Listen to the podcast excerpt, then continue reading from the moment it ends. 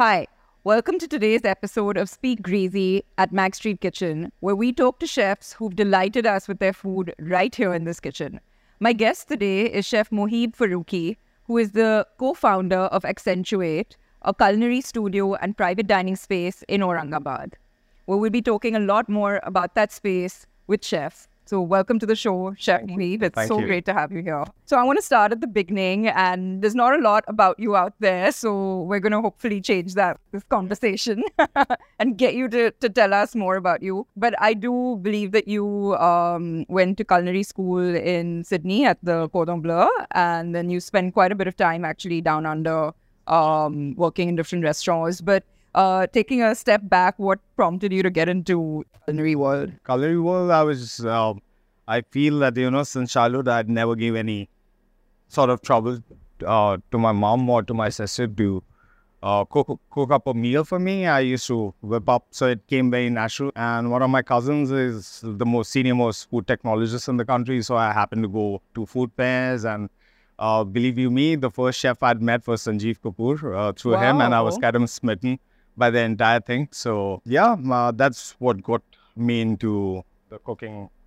You you're the first chef who who hasn't said that um it was through my grandmother's kitchen that I learned how to No. cook. Although my mother is a great cook, um, uh, she comes from Hyderabad, so the uh, food always has been very meat centric. is that your is is that home for you, Hyderabad? Yeah. And my parents are from Hyderabad. I never lived there, but uh, I was born and raised in the Middle East because my dad was working in uh, Saudi. So I moved to India when I was 13 and continued my education. And that was in Aurangabad. Okay. So, uh, chef, you opted to go to Cordon Bleu in Sydney, and so how did that decision happen? And tell us a little bit about that experience. So I did my hospitality management course at IHM Aurangabad, the Thought School, but I was always inclined towards kitchen due to family pressure. They wanted me to take up a degree program. So I took that and finally bagged a job at Taj Bombay. Uh, but then still I felt that my base was not as strong as a culinary arts students would be. After a year of working at the Taj, I enrolled myself at Sydney Cordon Bleu because I didn't want to go through the French language courses uh, to go to Paris and enroll there. Uh, so I chose Sydney campus, and plus uh, I love beaches and uh, just the vibe of uh, uh, how it's there down under. So I decided to go to Sydney, uh, took up a course, and started working at the same time. Yeah, so fell in love, stayed back for six years. Sydney for the first three and a half years, and then moved up north uh, in Great Barrier Reef to work on an island resort, a resort on an island uh, called on Long Island. So worked there for three years. Kept on buying time from parents uh, for like every year. I would be like, give me one more year because they wanted me to be in close proximity to Yeah. them. Uh, they were quite okay for me to be working outside, but being the only son, my parents were like, just stay somewhere nearby, uh, say Dubai. Uh, then this opportunity came by of Taj approaching me because that was the best thing at that point of time to get into L&D, learning and development uh, for Taj Group. So they approached me when they found out that I've moved back. Uh, they approached me to become a trainer for the Taj Group.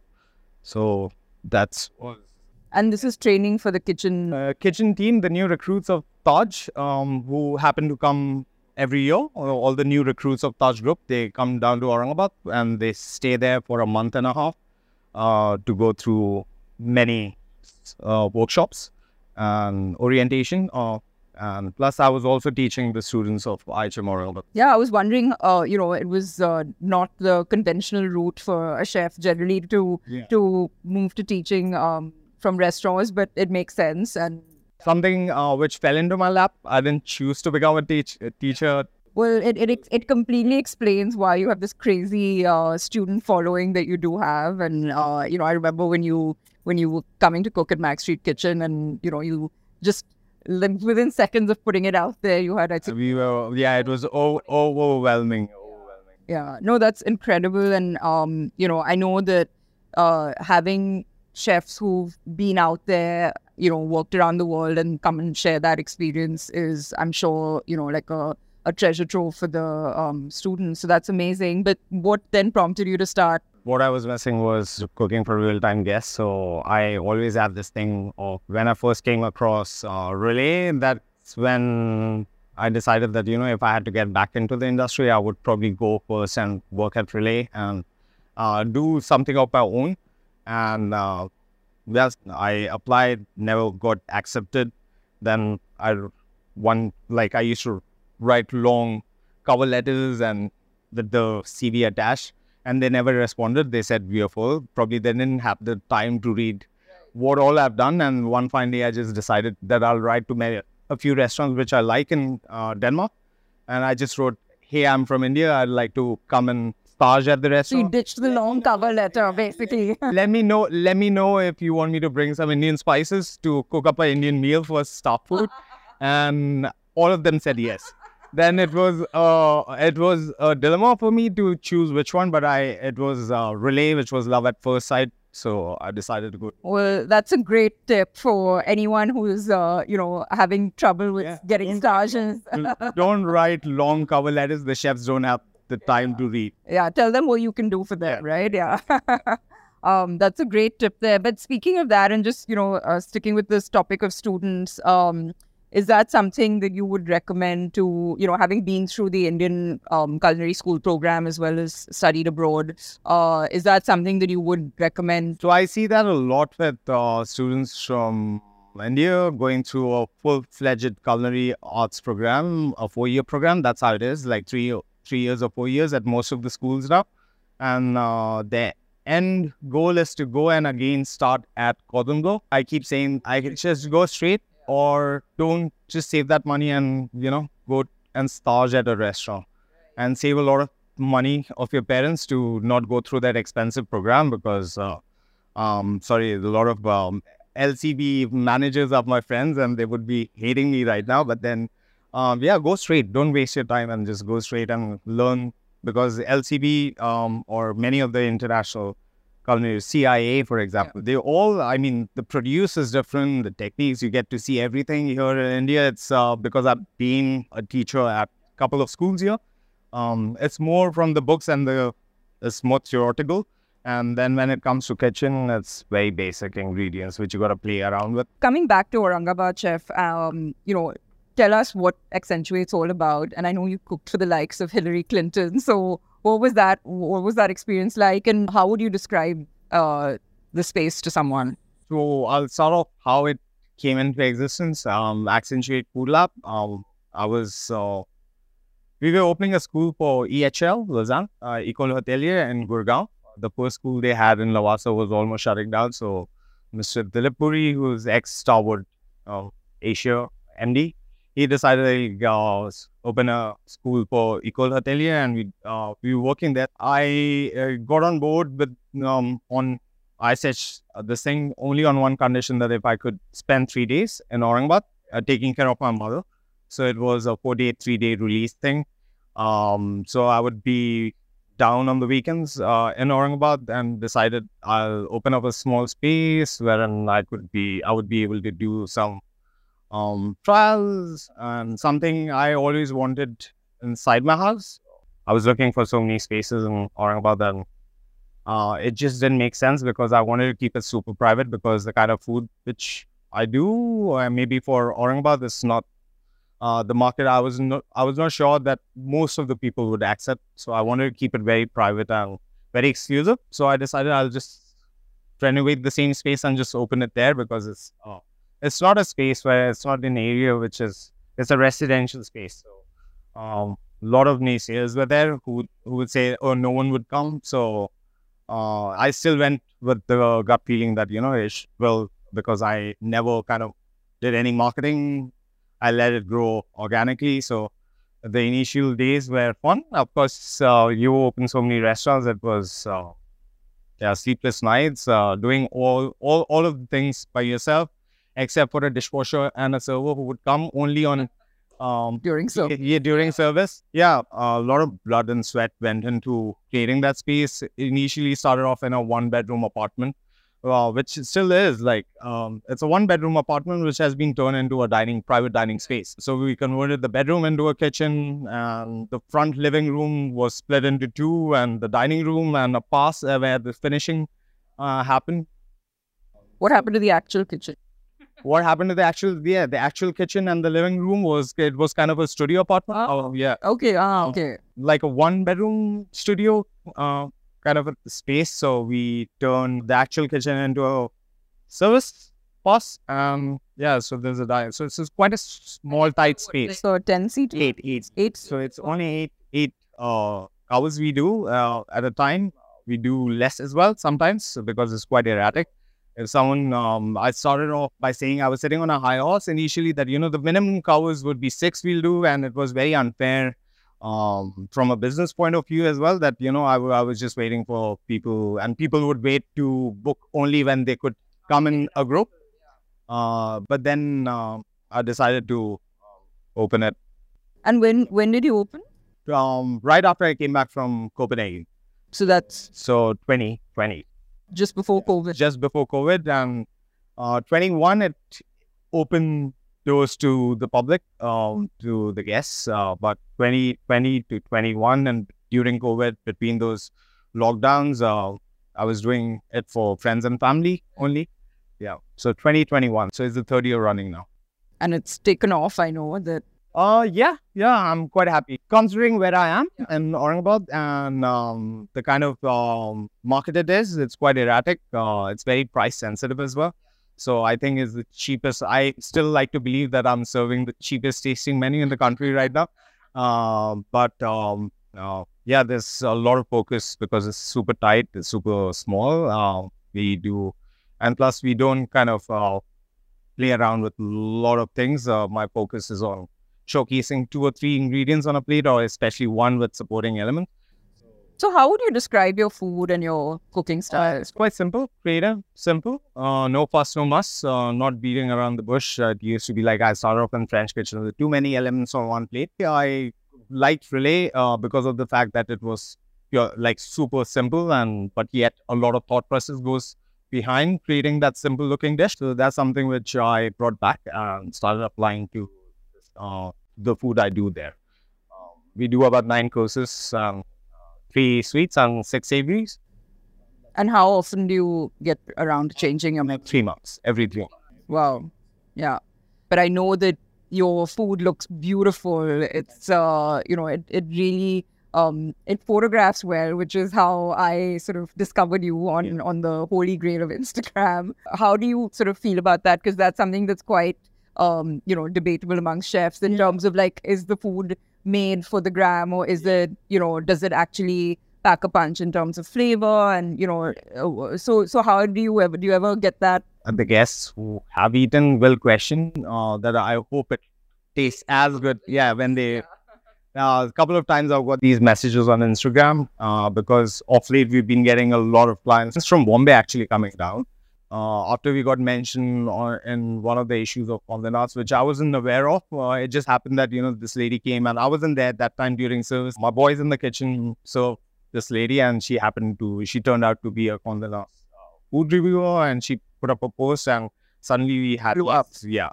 So my wish, uh, I mean, my dream is to put it on the map. Like apart from the historical monuments, if someone's coming for good food, then accentuate should be on their itinerary.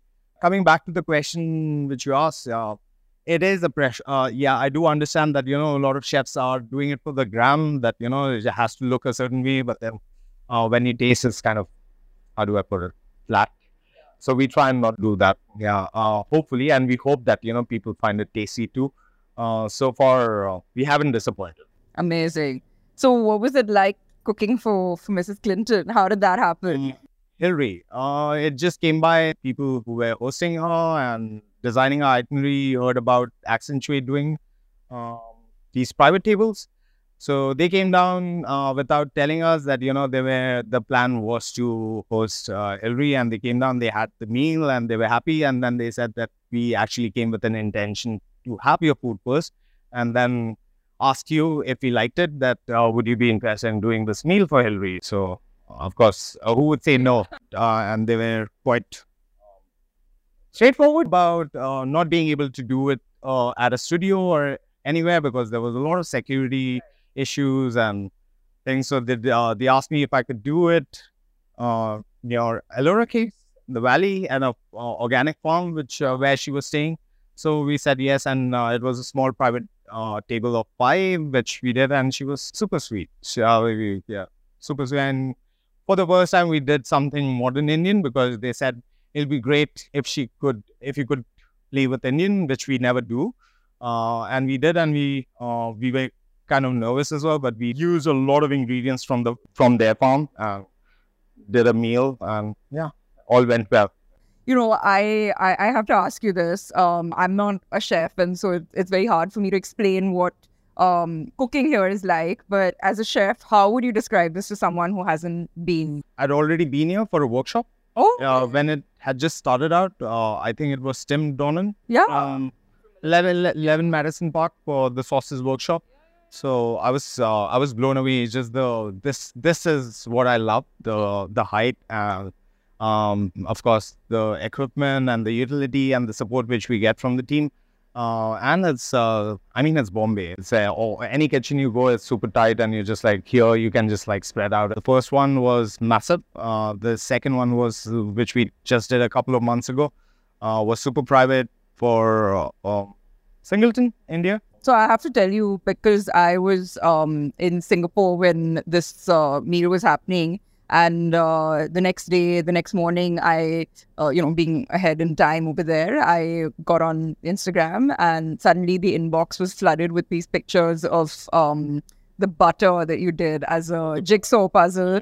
And um, you know, I was like, "What is this?" It was just blowing up on on our um, Mag Street Kitchen Instagram. So, tell us a little bit about that dish. The idea came up when I went to a kitchen supply store here in Bombay, uh, one of the big stores, and I'd gone to pick up a few silicone molds for pastry. And I saw this jigsaw puzzle, and I immediately thought, oh, would be a nice way to serve three types of butters with the brioche back at accentuate. Right. So we do a bread course with um, uh, with butter uh, as a third course on the menu. Usually, that's when we decided to bring it down for this uh, to MSK as well for the event. But the only challenge was we had just had uh, two uh, two molds, and I couldn't find more at the same. Like they were sold out. The same mold wasn't there. So I was freaking out as to how we do it, but we wanted to do it. So we got I got some help from some volunteers who had come down to help. Two boys actually lived in the walk-in and the freezer uh, for two days straight, and they were just like molding three types of butters, and they were like all puzzles everywhere inside, and they uh, one almost fell sick uh, by the end of the day because he was like standing inside the walk-in and the freezer, just uh, doing the puzzles, uh, bringing them together. And we, but we managed to finally give one puzzle per person. Well, it, it worked because it was the I think it was the the dish of the night for sure. So the humble butter. The humble butter, the fake.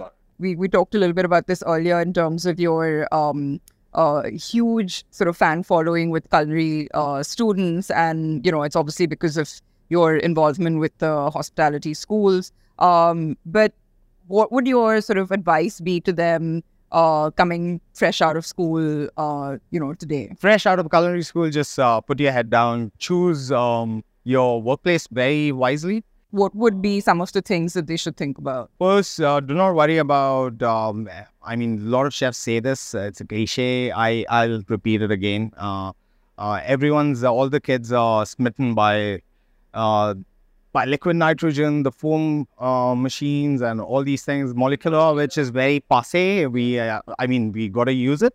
Uh, but very smartly and very creatively. That cannot be star on the plate, and a lot of kids want to run before they can walk, uh, learn how to walk. And just by stepping out, just when you're stepping out of the culinary arts uh, school, you're not ready yet. You still have a long way to go. Uh, give yourself three years, put your head down, learn the basics, learn the tra- uh, the authentic or the traditional stuff uh, first. Keep your eyes open, read a lot of books, invest in books. Uh, do not invest in knives or a knife tattoo. Yeah, everyone seems to get a knife tattoo first thing. Yeah.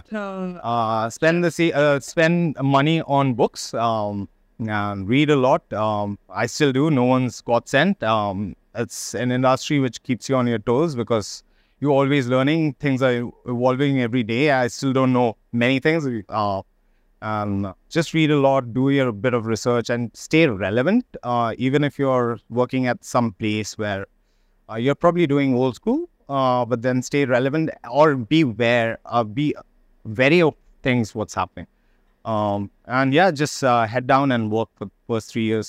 Think or, or to at least know and be sure of what you want to do and what kind of food you want to do. Uh, would it be casual or would it be fine dining? Um, yeah, yeah, the cuisine as well. Uh, No, um, great words of advice there. If there was anything that you, you know, would be, would you, you would like to sort of um change about the the teaching program in culinary school today, or like hotel it's management? quite dated. We are still living in the 1960s, which is very important to have uh, Escoffier recipes being taught to students. But um, by the time the students reach third year, um, all they're saying and they, they start learning a lot of things about um, what's happening around. And the same is not being taught. There's a huge gap. Um, so the teachers, especially, be relevant uh, as to what's happening um, they they kind of uh, I felt that uh, the teachers in India, I'm sorry, um, whoever they are, but then I've worked very closely with a lot of them. Um, uh, we need to step up, and certain schools like um, there's Bombay, there's uh, a pastry school, especially pastry schools are doing extremely well, and they're doing great uh, great stuff. They're newer, and so they're kind of coming in with a like a much more recent and modern perspective on how to do things. Yeah. Bangalore, uh, Bombay, Delhi, uh, the pastry schools are doing great. Uh, the cooking on the hot side is still a huge gap as to, and they need to step up. Yeah, there are a lot of chefs who are doing some amazing stuff, uh, and especially with the local produce. And gone are those days when uh, people used to crave for the buffalo mozzarella brought in from Australia, uh, Italy, which didn't make any sense. the table we use uh, you know Eleftheria, which is uh, imp- uh, which is Indian and um, it's perfectly good product and yeah. No, I think I, I think you're spot on. I think the regional cuisine and um, you know homegrown brands are um, making their mark in a in a really significant way. And I actually feel like uh, as far as like regional cuisine, COVID had a lot to do with that because you know that's what people went back to their roots and you know worked on that and sort of may have started in a smaller format. I see so many uh, articles I remember reading after COVID, um, the death of fine dining, and I was like, what? We, we've just like survived the, this apocalypse, and now you're ready to kill us off again. But um, no, I mean, you're right. It's, it's I think uh, the casual format is definitely having its moment right now and um, it's what people i think it's, it's it comes back to that right people feeling comfortable where they're eating even at Accentuate, we don't do, I mean, we don't call ourselves a fine dining space. It's not, we call it fun dining because it's so, so private and um, people come with this, uh, the chef is going to be there, but then that's, that's something which I'm trying to kind of, um, which I will ask you post this uh, advice because uh, a lot of the, uh, my clients uh, want me to be there wherein the food is as good as when I'm not around and so that's something which is there. But then, um, yeah, we make it fun and we make it super casual. It's just like walking into someone's house, sitting at the table, and having a tasting. And it's time for a quick rapid fire and chef be as honest as you have been throughout. Okay so um restaurant awards yay or nay? What? No. nah okay. Good. Um plant-based meats bad fad or here to stay? Here to stay. yeah. Do you cook with them? It's difficult. Uh, uh, we love our meats, but then, uh, yes, something which has been on our mind um, that uh, it's very important that we should uh, consider doing some plant-based meals. interesting gluten-free vegan or jain what kind of guest is your favorite A lot of pseudo ones. Uh, no but if they come and say that they are uh, if they're genuinely, um, I mean, intolerant. I'm gonna test it. I'm intolerant, but I've seen most of the time, especially in the recent times, I've had a lot of vegan guests or um, say some celiacs. They come and then they see the bread being served and they dig in and they dig into the butter too. Uh, when they claim to be uh, vegan, uh, yeah, and gluten intolerant, I've seen that happen too. Well, um, okay. And which is your favorite food city in the world that you've been to? Uh, been to um, Food City, uh, uh, Copenhagen used to be. Uh, I feel uh, Or even if you haven't been. Uh, Where I where I'd like to go. Um, definitely, uh, Singapore is one uh, place to explore, and Rome is something which I would love to go and uh, try out the food there. Amazing. And a restaurant that's on your bucket list that you're yet. Frantzén and Ekstedt. I think it's that's how you pronounce it in Sweden. Uh, it's a fireplace, like they do cooking on open fire. This is crazy because you're the second chef who said that, and I haven't had that many chefs on the show, so uh, I, I think I have to put this on my bucket list too. But anyway, listen, chef, thank you so much for making the time, and um, you know I can't wait to actually now eat your food as well. And we can't wait to have you there. Thank you so much.